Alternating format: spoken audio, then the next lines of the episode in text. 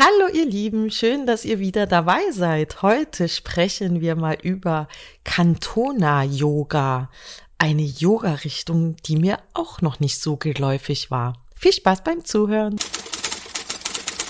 Hier bist du bei Jule, der Yoga-Detektivin.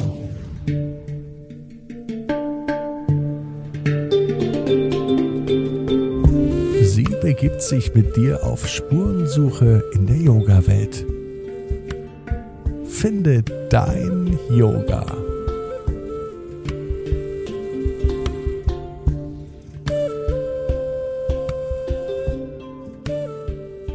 Herzlich willkommen, lieber Dominik, in meinem Yoga-Podcast Die Yoga-Detektivin. Hallo, liebe Jule, ich freue mich ganz arg, heute hier zu sein und bin gespannt, welche Fragen alle hier auftauchen. Ja, also als erstes, wer bist du denn? Dass wir vielleicht mal so ein kleines Bild zu dir bekommen. Das Bild zeichnen. Genau, ich bin der Dominik, bin hier in Stuttgart und habe hier mich mit Katona Yoga beschäftigt. Ich war, ich habe meine erste Stunde, habe ich Yoga für mich gemacht, so wirklich beruflich, um abschalten zu können. Bin dann eine Stunde rein, zufällig gekommen, Anführungszeichen, und wollte dann immer tiefer ins Yoga eintauchen, weil es mich so fasziniert hat von Anfang an und habe dann gemerkt, unsere Stunden, die helfen dir gar nicht tiefer einzutauchen. Und deshalb habe ich eigentlich eine Yogalehrerausbildung gemacht. Also um ah. eigentlich selber tiefer einzutauchen und kam dann in Stuttgart zu Katona Yoga und das ist seitdem mein, ja, kann ich sagen, Zuhause, mein yogisches Zuhause und unterrichte das auch hier in Stuttgart. Ja, spannend, weil das ist ja so ein Stil, von dem hat man jetzt, glaube ich jedenfalls, noch nicht so viel gehört, ne? Ist der relativ neu oder was bedeutet das denn? Cantona Yoga? Genau, also ganz neu ist der Stil nicht. Hier in, in Deutschland ist da die letzten Jahre ein bisschen bekannter geworden. Hm, zu deiner Frage, also, was heißt Katona? Katona ist ein Ort im Bundesstaat New York, also mhm. nördlich von New York. Und da ist die Gründerin und die entwickelt den Stil seit über 45 Jahren. Auch Ach, doch schon Lehrern. so lange. Ja. Genau, also es gibt schon eine Weile. Hm. Und der Stil ist dann erst bekannt geworden, als eine ähm, Lehrerin von, von ihr in New York selber ein Studio eröffnet hat. Und dann wurde es echt bekannt. Weil wenn du was in New York machst und dich da ein bisschen durchsetzen kannst, dann ist es in die ganze Welt gegangen und seitdem gibt es auch verschiedene Katona-Yoga-Lehrer in verschiedenen Ländern. In Deutschland sind wir jetzt auch immer mehr. Mhm. Auch dank diesen Online-Formaten durch die Pandemie gab es ja, ganz viele Kurse ja auch online und man konnte dann auch für seine Qualifizierung Online-Formate mitmachen. Und davor musstest du noch immer die Trainings machen und einmal zu der Gründerin, zu Nevin Mechan, rüberfliegen. Und das war bei mir noch 2019. Da war ich noch drüben und habe da meine Zertifizierung abgeschlossen. Und Katona ist einfach der Name von dem Ort, wo sie es entwickelt hat, weil die Nevin sagt, es ist immer gut, dass wir wissen, wo stehen wir eigentlich? Wo sind wir denn in Raum und Zeit? Hm. Viele Menschen sind verloren, verloren vielleicht im Leben, verloren vielleicht an einem Ort. Und ja. so ist es ganz pragmatisch, wo stehst du einfach? Hm. Und warum hat sie das entwickelt? Wie ist sie da drauf gekommen? Genau, die Nevin, die kam 1954, ist die in Ägypten geboren und kam dann mit drei Jahren in die USA, kam nach New York und hat dort Geschichte und vergleichende Religionswissenschaften studiert und kam mit Yoga und der Meditation in Berührung und kam auch, also gerade New York und Chinatown, das sind einfach auch, da ist viel von diesem daoistischen Wissen und der chinesischen Medizin präsent. Mhm. Also kam sie relativ früh in Kontakt mit verschiedenen Möglichkeiten Yoga, TCM, Taoismus und hat sich dann auch für die religiösen Sachen, für die mystischen Sachen, für die mythologischen Sachen interessiert und hat daraus immer schon ein eigenes System entwickelt. Und ihre, ihrem Beweggrund war schon, diese mystische Erfahrung zu machen. Also die, die Frage, warum sind wir hier? Was wollen wir hier im Leben? Und, für, und sie hat Yoga entdeckt als wunderbaren Übungsweg, der Körper, Atem und Geist mit einschließt und hat geschaut, was brauchen wir denn heute? Was braucht der westliche Mensch? Was braucht der moderne Mensch? Und die Asanas, wie wir sie auch praktizieren im Katona Yoga, die sind eben inspiriert von klar Hatha Yoga, ganz viel Iyengar Yoga und die Ausrichtung ist ein bisschen anders. Die Ausrichtung ist zum Beispiel so, dass wir an geometrische Formen der heiligen Geometrie uns anpassen und die dann bestimmte Organe oder Organkreisläufe ansprechen. Wir mhm. beugen zum Beispiel im Hund meistens die Beine, ja. damit die Nieren verfügbar sind. In anderen Schritten werden die Beine gestreckt. Ja. Aha, macht ihr auch so eine kleine Fibonacci-Folge im Körper?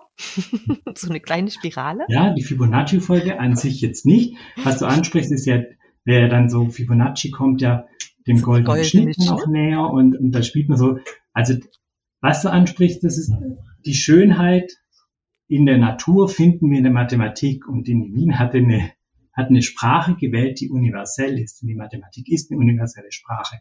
Wenn wir sprechen jetzt hier auf Deutsch, ich habe ganz viele meiner Ausbildungsinhalte auf Englisch gemacht und das bedeutet was anderes. Mhm. Also die große Frage, was bedeutet Mind? Ja. Spirit, Soul. Und eine mathematische Sprache ist dann ähnlich. Und die Fibonacci-Folge nicht. Die haben wir nicht drin. Aber wir haben die Zahlen von 1 bis 9 sind drin und die sind bei uns organisiert in einem magischen Quadrat. Und mit diesem magischen Quadrat mache ich, mache ich zum Beispiel auch eine Ausrichtung von einer einzelnen mhm. Ach, das ist ja spannend. Erzähl mal. da erzähle ich dir gerne was. Das magische Quadrat, auch Loschu-Quadrat genannt, ist, sind die Zahlen von 1 bis 9 und die sind so angeordnet, dass die Senkrechte, die Waagrechte und die Diagonale die Summe 15 ergibt.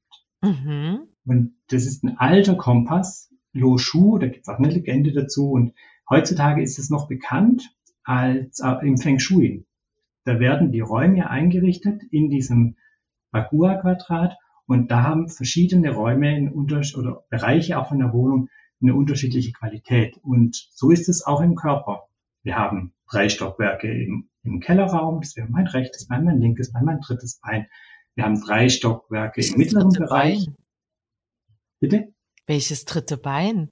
Welches dritte Bein? Gell? Da kommt schon wieder was Neues von dem ja. Yoga um die Ecke. äh, ich würde noch schnell das Haus fertig machen und dann sage ich auf ja. die Beine, oder? Okay, Steißbein. Ah. Mittlerer Stockwerk, rechte Hand, linke Hand, dritte Hand, Wohnquartiere, Behausung unserer lebenswichtigen Organe. Und dann dritter Stock, unser Dachgeschoss, rechtes Auge, linkes Auge, drittes Auge. Das wäre sowas wie Schlafzimmer, Observatorium. Und wir haben also verschiedene Räume und das dritte ist in uns hineingefaltet. Wir kennen oft das dritte Auge aus klassischem Yoga. Da wird da vom ja. dritten Auge auch ein eigenem Chakra zugeordnet. Wir sprechen weniger von Chakren. Das dritte Bein wäre deine dritte Wurzel, deine Anbindung hier an diese Welt, deine Erdungsschnur.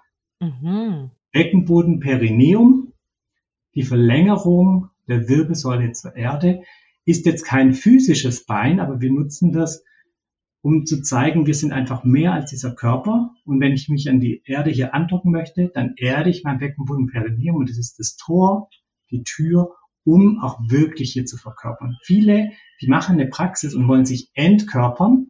Wir wollen, dass du dich wieder verkörperst und dass du dich wirklich verkörperst. Und da ist die Erdung wunderbar. Mhm. Also wir erden ganz oft das Beckenboden und das Perineum. Ja. Aber wir haben ja alle das Gefühl, dass wir einen Körper haben. Warum müssen wir uns noch mehr verkörpern? Hm. Genau, wir haben den Körper. Oft ist es so, dass die Menschen in Gedanken sind. In Gedanken über die Vergangenheit, über die Gedanken der Zukunft, vielleicht über Ängste oder Sorgen oder auch, was schenke ich denn jetzt noch irgendwelchen Leuten?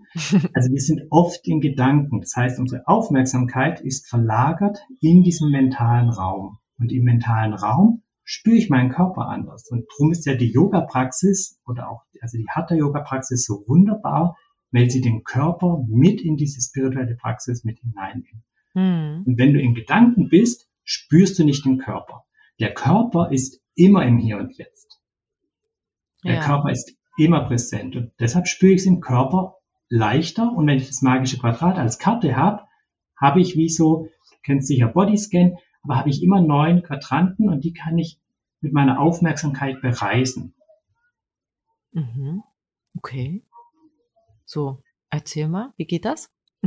Das Bereisen, ja. Ja, durch die ganzen neuen Sachen. Und in welcher Reihenfolge? Genau. Äh, wir können gleich eine Übung dazu machen, auch für, für die Leute, die am Podcast zuhören, wenn du möchtest. Ja, gerne. Dann, mach, machen wir eine Reise durchs magische Quadrat. Ja. Das Körperhaus mit unseren neuen Räumen. Okay. Yeah. Dann starten wir. Komm erstmal in eine Sitzposition. Wenn du jetzt auf dem Stuhl sitzt, such eine aufrechte Position von deinem Oberkörper und schließ für einen Moment die Augen. Die Hände kannst du gerne auf die Oberschenkel ablegen. Mit den Handflächen nach unten, wenn du mehr Erdung möchtest. Mit den Handflächen nach oben, wenn du dich öffnen möchtest und in diese Weite der kleinen Meditation, die wir gleich machen, eintauchen möchtest. Schließ die Augen. Der Einatmung pulsiere mit der Kopfkrone nach oben. Mit der Ausatmung erde die Sitzbeinhöcker schwer und das Beckenboden, das Perineum geerdet. Und nutze deine Vorstellungskraft und deinen Atem, wenn du mit der nächsten Einatmung dich noch mehr nach oben ausdehnst, mit der Aufmerksamkeit so weit nach oben kommst, den Himmel, Mitte des Universums, Nordstern. Stell dir vor, wie von der Mitte über dir ein goldener Lichtstrahl sich nach unten verlängert durch die Kopfkrone, Mitte des Kopfes, Mitte der Kehle, Brustkorb, Bauchraum, deinen Körper beim Dammbereich Perineum wieder verlässt, durch den Boden die Erde hinab bis zum Erdmittelpunkt dich verankert und du atmest und bewegst dich an diesem gedachten goldenen Lichtstrahl deine innere Linie, deine innere Lotlinie, damit du wieder im Lot bist, deine Axis Mundi, dein Tai Chi, so viele Namen für das Gleiche. Mit der Einatmung wachse nach oben, mit der Ausatmung sinke tief. Und stell dir vor, wie von oben sich um diesen goldenen Lichtstrahl herum ein goldener Faden fädelt. Das harte, die Achse, das weiche, Yin, der Faden, der Lebensfaden, dass wir den Faden nicht verlieren und fädel ihn nach unten zu deinem Beckenboden Perineum, zu deiner Nummer eins, wo das Leben beginnt, dein innerer Heizungskeller, tief im Winter, wenn wir uns das Feuer machen, das Leben wieder neu entsteht. Dann danach rechts oben, rechtes Auge, rechtes Ohr, rechte Seite vom Kopf, der Nummer zwei. Wenn du zurückblickst, reflektierst, am Ende des Tages, was heute alles Wunderbares passiert ist, du schaust, welche Ziele du vielleicht erreicht hast, was dir möglich war und wann nicht und wander über den Rücken zur linken Schulter, linker Arm, linke Hand, die Nummer drei im magischen Quadrat im Katona Yoga. Die Nummer drei hält dein Potenzial und deine Möglichkeiten.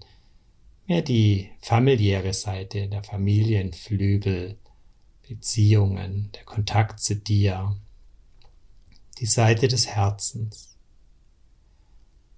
und wander mit dem goldenen Faden weiter nach links oben, linkes Auge, linkes Ohr, linke Seite vom Kopf.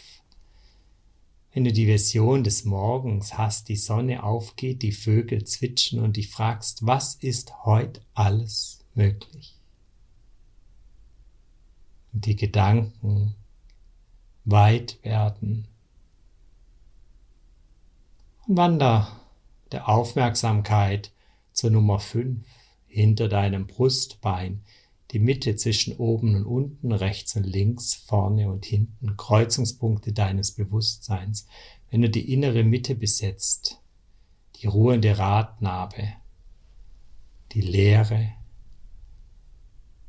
dann kann alles um dich herum passieren, was eh passiert, und du bist und bleibst regungslos in der Stille in dir und reagierst nicht mehr auf die Umstände, sondern bist angebunden und verwurzelt in dir selbst. Wander weiter zur rechten Hüfte, rechtes Bein, rechter Fuß, der Fuß der Welt, wenn du mit dem richtigen Fuß morgens aufstehst und die Dinge angehst, mit dem rechten Fuß voranschreitest, das Risiko eingehst. Und fühle in den Raum der rechten Schulter, rechter Arm, rechte Hand, die Nummer sieben, die Behausung der Leber auf der rechten Seite, die Weltseite, deine Arbeit, dein Büro, dein Arbeitszimmer, aber auch die Hand geben, einen Vertrag beschließen mit dir selbst und der Welt. Und über den Rücken wanderst du zur linken Hüfte, linkes Bein, linker Fuß, die Nummer 8 im magischen Quadrat. Unten links das Lunare des Lunaren, tiefes Wasser, altes Yin. Die mütterliche Wurzel, die tief reicht und dich verankert. Die Willenskraft, dieser Lebenswillen. Und wann danach nach oben, Mitte des Kopfes, die Nummer 9, dein Observatorium, wo du die Sterne beobachten kannst.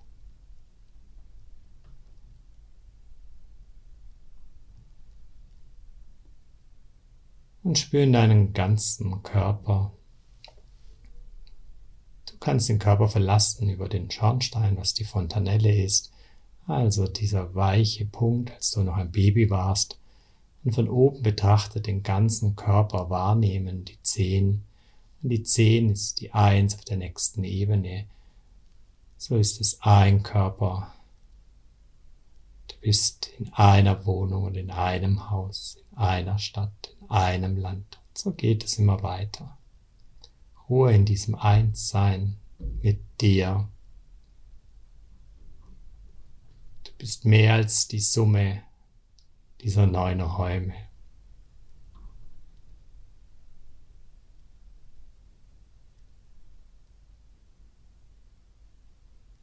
Senk langsam dein Kinn Richtung Brustbein. Öffne sanft die Augen, lass den Blick sich klären und wir sind wieder da. Kleine Übung, magisches Quadrat und die Reise durch das magische Quadrat. Spannend, vor allem weil das so durcheinander geht, ne? Genau.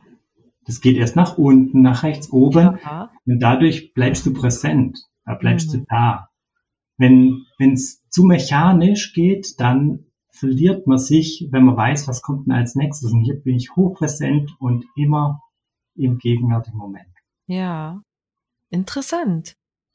Und wie macht ihr das dann? Also wenn wir jetzt zum Beispiel mit sowas in deiner Stunde anfangen, was würde sich dann da so ungefähr anschließen? Oder was wird denn in der Stunde alles so gemacht? Geht die dann auch so mhm. durcheinander?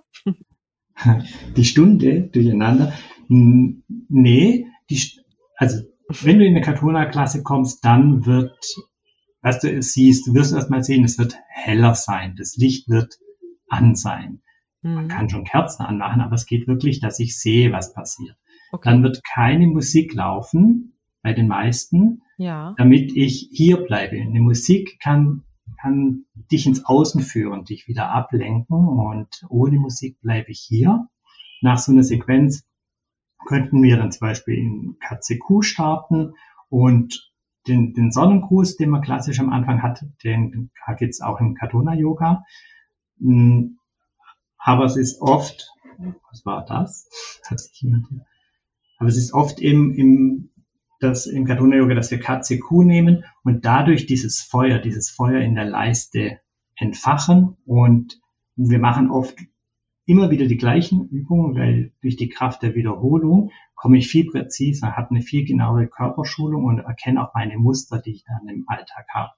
Und dann würden wir vielleicht weitermachen, auch mit dem herabschauenden Hund, gehen dann durch eine Hatha-Yoga-Sequenz. Dann gibt's einer, der hat Schwierigkeiten mit einer Position und kommt da nicht so ganz rein. Und dann würde ich sagen, so, jetzt geht mal alle raus aus dem herabschauenden Hund und äh, heute kommt irgendein Name, der Peter, äh, der Peter darf bei mir in die Mitte kommen und das ist nie eine Beurteilung. Das ist nie, dass ich irgendwelche Fehler zeige, sondern ich möchte jeder ist dann in dem Moment Peter und schaut dann zum Beispiel zu. Und dann gucken wir uns an, wie der Peter denn den Hund hält. Wie hältst du die Asana zusammen? So wie du die Asana zusammenhältst, so wirst du wahrscheinlich auch dein Leben mehr zusammenhalten. Mhm. Arbeitest du mit den Beinen oder arbeitest du mehr mit dem Oberkörper und mehr mit den Armen? Und dann würde ich einen Gurt nehmen, würde ihn um das Becken gehen und würde mich nach hinten lehnen, sodass er mehr Stabilität im herabschauenden Hund erfährt. Dann wird eine zweite Person kommen, die wird dann seine Oberarme nehmen und die Achseln zur Mittellinie drehen, damit die Lungen in die Verfügbarkeit in die Zukunft kommen und er mehr Raum hat für seine Lungen in dieser Asana durchatmen kann. Und das wäre dann zum Beispiel eine Sequenz und alle könnten auch zuschauen, es würden vielleicht welche helfen und dann würden wir alle zurückgehen auf die Matte und würden den Hund nochmal so praktizieren, wie wir gerade gesehen haben. Mhm. Aber das sind ja auch ganz andere Bilder, die du da jetzt gerade malst. Genau. Das ist eine nächste, ein nächstes Gewürz, mit was Katona Yoga kocht. Ja. Wir verwenden Metaphern, die, die die Praxis informieren und die auch die Menschen verstehen. Sanskrit ist wunderbar. Wir sagen jetzt die die Asanas nicht in Sanskrit an und wir verwenden jetzt auch nicht traditionelle oder klassische Bilder aus dem Hinduismus, sondern es ist natürlich das äh, Daoismus-Bezugssystem und die in der chinesischen Medizin oder die Daoisten, die sind sehr pragmatisch. Bei hm. vielen Sachen pragmatisch und sie wählen pragmatische Bilder. Also ich spreche nicht von dem Körper als Tempel der Seele, sondern vom Körper als Haus. Oder ein Körper ist ein Fahrzeug. Wenn du in Katze Kuh dann gibst du auch mal Gas und dann kannst du auch mal KCQ schneller machen, um mal aus der 30er-Zone auf die Autobahn zu gehen. In Deutschland gibt es auch kein Tempolimit, um mal Vollgas zu geben und zu schauen, was dann geht. Das sind andere Metaphern. Eine Metapher dient immer dazu, dass du eine Idee verstehst. Mhm. Dass nicht, wenn ich, wenn ich ein Sanskrit-Wort nehme, hört sich das immer wunderbar und schön an und das ist toll, kann dich aber auch so ähnlich wie die Musik in eine Exotik ziehen und dich vielleicht am Wesentlichen vorbeischrappen lassen, weil du denkst, ah, das ist das so schön aneinander. Ja, was ist das? Das ist Glückseligkeit. Was ist das? Das ist Lebensfreude. Wie spüre ich Lebensfreude in mir? Was bedeutet das? Und die Sprache, wir sind in einem deutschsprachigen Raum aufgewachsen und darum ist es so wichtig, dass ich eine Sprache verwende, die du auch unbewusst, die deine tiefsten Strukturen, die du hast, auch anspricht und dich auch dort informiert und auch abholt. Also da hm. ändern sich die Metapher immer nach Schüler, ja. nach Land. Manche bleiben gleich. Klingt auch fast ein bisschen wie, als würdest du eine Geschichte erzählen dann, ne?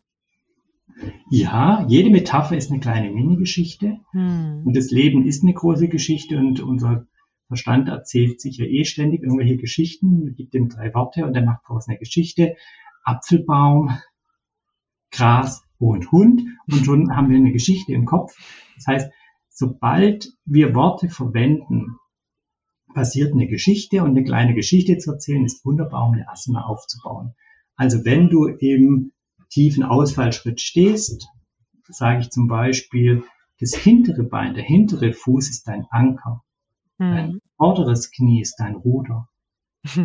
Du machst dich auf, die Wirbelsäule ist der Mast und deine Lungen sind die Segel und du setzt jetzt Kurs zu deinen Zielen hin. Atme tief ein und aus und nimm Kurs auf, was dir wirklich am Herzen liegt. Ach, wie schön. Ja. Das gefällt mir auch gut.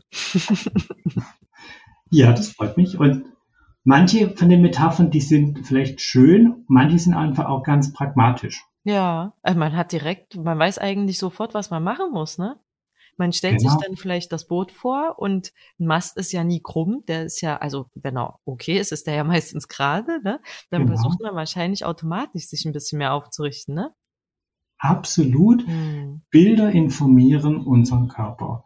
Wenn wir jetzt Bilder sagen, jetzt äh, fühl dich groß, weit und leicht, oder stell dir vor, wie ein Luftballon in alle drei, äh, in alle Richtungen sich dreidimensional auf aufbläht und aufbläst, dann verstehen wir das sofort. Und darum ja. geht's, dass man versteht, um was geht es. Wir können schwierige Ansagen machen, die sicher anatomisch total korrekt sind. Nur die Frage ist, versteht das auch der Schüler? Ja, ja, wahrscheinlich eher nur richtig fortgeschrittene dann, oder? Also holt die Kantona-Klasse nee, Katona, ne? Holt die Katona-Klasse dann auch die Anfänger ab? Oder ist das dann Absolut. was für Fortgeschrittene überhaupt noch? Ja, in meinen Klassen sage ich gerne, fast schon so ein Running Gag, so, äh, Katona Yoga ist basic. Das ist die gute Nachricht. Die negative Nachricht ist, es ist basic. Wir machen nur basic, basic, basic und drum kann es auch jeder Anfänger machen. Wir machen die Asanas präzise. Wir machen sie ganz genau und haben wenige. Wir haben nicht die Vielzahl der Asanas, sondern wir haben, wir haben die Asanas durch Übung und Wiederholung und durch Wiederholung kommen wir immer wieder dazu, dass wir den Hund verfeinern. Und darum kann es auch ein Anfänger machen, weil wann hast du denn eine Stunde, wo man, wo alle aus der Position rausgehen der Lehrer in die Mitte geht und nochmal eine Asana aufbaut und nochmal erklärt. Ja. Das haben wir meistens nicht, außer es ist wirklich ein Anfängerkurs oder ein Workshopkurs. Ja, genau. ist oft auch wie so ein Workshop-Charakter bei vielen. Mhm. Und drum ist es immer eine All-Level-Class. Drum ist es immer eine Anfängerklasse. Und das ist das Relativitätsgesetz des Lebens. Es geht immer leichter und es geht immer schwerer. Mhm. Und so kann ich je präziser ich das mache, je mehr ich in meinem Körper in diesen neuen Räumen, die ich beliebig klein, beliebig groß machen kann, überlagern kann, je mehr ich da ein Körpergefühl reinbekomme, desto schwieriger wird es. Eine fortgeschrittene Yoga-Praxis ist, wie schnell orientiere ich mich in einer Asana. Mhm. Nicht welche fancy, freaky Asanas mache ich, dass ich sie auf Social Media stellen kann. Ja, das ist, das ist gut, dass wir das nochmal sagen, ja. Das sage ich auch immer. ja. Ja, Yoga ist für die Menschen da und Yoga ist der Hausputz. Die mhm. meisten Menschen wissen nicht, wie sie ihr Haus putzen. Wenn du acht Stunden am Tag eine Asana-Praxis machst, das tut deinem Körper nicht gut. Ja. Du solltest schon äh, wissen, also manche verwechseln dann Yoga mit ihrem Leben und das Leben, Yoga ist eine Technik, ist eine Möglichkeit, wie du dein Haus putzt, wie du Energie bekommst durch eine Atemarbeit und wie du deinen Geist klärst, wie du offen und weit wirst für durch eine Meditationspraxis. Hm. Und Haus zu putzen heißt, wie kann ich denn meine Toiletten spülen? Die Toiletten sind die Nieren im Katona Yoga. Wie spüle ich die Toiletten? Indem ich natürlich eine Vorbeugenpraxis mache. Hm. Zum Beispiel, wie mache ich die Fenster auf? Indem ich meine Ellbogen greife und die Arme über den Kopf nehme. Und dann sind die Lungen, also meine Fenster sind, die sind offen. Ich habe mehr Kapazität, ich habe mehr Energie, ich habe wieder Kraft nach draußen zu schauen. Also ihr guckt eigentlich nach den Organen und ordnet denen irgendwelche Funktionen zu. Also im, genauso kann man sagen, im klassischen Yoga sprechen wir oft von Chakren und die haben auch ja. bestimmte Bedeutungen, die haben ja auch psychologische Bedeutungen und im Katona Yoga sind, sind die Organe das Zentrale, weil die chinesische Medizin dahinter steckt. Und das heißt, wir können den Organen, können wir den Jahreszeiten zuordnen. Das kennen einige sich aus dem Yin-Yoga, dass wir jetzt in der Winterpraxis vor allem die Niere und die Blase ansprechen. Hm. Und die Nieren sind zum Beispiel die Herrscher über das Wasser, über das Wasser des Körpers. Und das Wasser des Körpers möchte bewegt werden. Wenn das Wasser in der Pfütze sich sammelt, dann ist es anfälliger für Keime und Bakterien. Und so ist es in der chinesischen Medizin kein nähr- oder gesundes Wasser. Und gesundes Wasser möchte immer bewegt werden und gereinigt werden. Deshalb ist wichtig, dass die Nieren gespült werden, auch in der, in der Praxis. Und so hat jede Asana ist ja immer alles drin. Du machst ja keine Asana und da fehlt plötzlich eine Leber. Hm. Es ist immer alles drin. Aber jede Form, die du einnimmst, hat eine Funktion. Und das wäre eine, eine weitere Metapher im Katuna Yoga. Wir sagen oft, was Origami fürs Papier ist, ist eine Asana-Praxis für den Körper. Aha. Ich falte und entfalte. Und wenn die Ecken passen, haben wir eine Freude. Und wenn die Ecken passen, dann kann das Origami-Boot auf dem großen Ozean des Lebens fahren und so ist bei unserem Körper auch. Hm, toll. Und du hast mir vorher erzählt, dass ihr beim Katona-Yoga kein Shavasana macht. Das finde genau, ich manche machen kein Shavasana und zum Beispiel bei mir gibt es immer die Möglichkeit, man kann Shavasana machen oder ich biete auch immer eine restaurative Asana an. Das kommt daher, dass es jetzt bei den Nevin Meshan und auch bei Lehrern von Ihnen, von ihr, die, wird, die werden es oft nicht anbieten, weil Shavasana ist eine, die sagt es ganz äh, direkt draußen, sagt, äh, Shavasana heißt die Stellung des Toten. Was möchtest du denn mit dem Leichnam? Äh, wir sind lebendig. Und die bietet deshalb eine restaurative Asana an, weil eine restaurative Asana eine Funktion hat. Die kann wieder deine Nieren anfüllen. Die kann mehr und mehr, wenn du einen unterstützten Fisch hast, zum Beispiel, äh, deine Körpervorderseite öffnen. Und das Liegen auf dem Boden war traditionell die Vorbereitung ja auch auf den Tod, die Vorbereitung, ja. also der Schlaf, der kleine Tod oder letztendlich dann auch auf die Wiedergeburt und das auch zu üben, dass man üben kann, loszulassen. Mhm. Und das ist was, was in unserer westlichen Kultur auch manchen Angst macht, mhm. wirklich loszulassen, mhm. in sowas einzutreten. Und das ist der Grund, warum manche sagen, ja, lieber eine restaurative Asana, die noch eine Funktion hat, eine organische Funktion, als Shavasana. Für mich hat das auch viel mehr diesen integrativen Effekt ja auch am Ende von der Stunde, dass ich wirklich in so eine tiefen Entspannung eintauche, weil das ja, ja auch bei uns im Westen ja auch nicht da ist. Und auch in, in unseren Stunden merkst du sicher auch, merke ich auch, wie wohltuend das für viele Leute auch ist. Hm, auf jeden Fall. Ein pragmatischer Grund wäre noch, dass wir im Katona auch sagen, die Gemeinschaftsklasse, was ja eine Stunde ist, wird idealerweise ergänzt durch eine Praxis zu Hause, eine Home Practice. Hm. Und wenn ich zu Hause praktiziere, da kommen viel mehr diese tiefen Entspannungen auch mal, nochmal zum Einsatz und viel mehr dieser restaurative Aspekt, dass ich zu Hause für mich was mache. Und wenn ich gemeinsam mit anderen spiele in einem Raum, ist mehr dieser dieser Young-Aspekt im Vordergrund, dass wir uns gemeinsam unterstützen und gemeinsam auch in diese aktive Form kommen. Ah, okay. Und zum Entspannen muss man halt dann nach Hause gehen. genau, wenn du eine Praxis zu Hause hast, macht es viel mehr Sinn, weil du musst ja dann nicht mehr aufstehen, du musst dich dann nicht mehr aus dem Yoga-Studio heimbewegen. Ah, und manchmal kennt man das, dass am Ende von der Stunde, dass man denkt, ach, am liebsten würde ich jetzt liegen ja, bleiben, das stimmt. noch einkuscheln. äh, Genau, so, so wäre das ideal. Und ganz pragmatisch, es gibt keinen Personenlehrer, der sagen würde, du darfst kein Shavasana machen. Es ist nur, das wird die Funktion gefragt. Welche Funktion hat Shavasana und wo ist da der richtige Ort dafür? Okay. Und der richtige Ort und die Funktion idealerweise ist zu Hause auch wunderbar. Und wie gesagt, bei mir in jeder Stunde darfst du am Ende genauso Shavasana machen. Und ich leite auch immer beides an. Ah ja, interessant. Und warum geht es beim Katona Yoga nicht so sehr um Gefühle? Weil wir sagen ja ganz oft in den anderen Stunden, fühl mal rein, wie fühlt sich das an? Was hast du dabei mhm. für ein Gefühl? Kommt da ein Gefühl bei dir hoch? Mhm. Gute Frage. Also dieses, wie fühlt sich das an? Die Ansage verwende ich auch und meint ganz viel auch dieses Körpergefühl. Und das andere sind ja nochmal unsere Emotionen, unsere Gefühle wenn wir beide uns jetzt, wie wir uns heute für den Podcast verabredet haben, treffen würden nach Gefühl. Ja, ich guck mal, wann ist die Jule online? Oh nee, war nicht online. Bei dir das Gleiche. Gar nicht. Wenn wir ja. einfach online gehen und dann uns zufällig treffen, dann klappt es auch. Dann kann es auch sein, dann kommt ein spontanes Gespräch zustande. Nur wenn ich was planen möchte in Raum und Zeit, ist es eine Freude, wenn wir zum richtigen Zeitpunkt am richtigen Ort sind. Mhm. Und das hat ganz viel zu tun mit, wie organisiere ich mich im Raum und Zeit.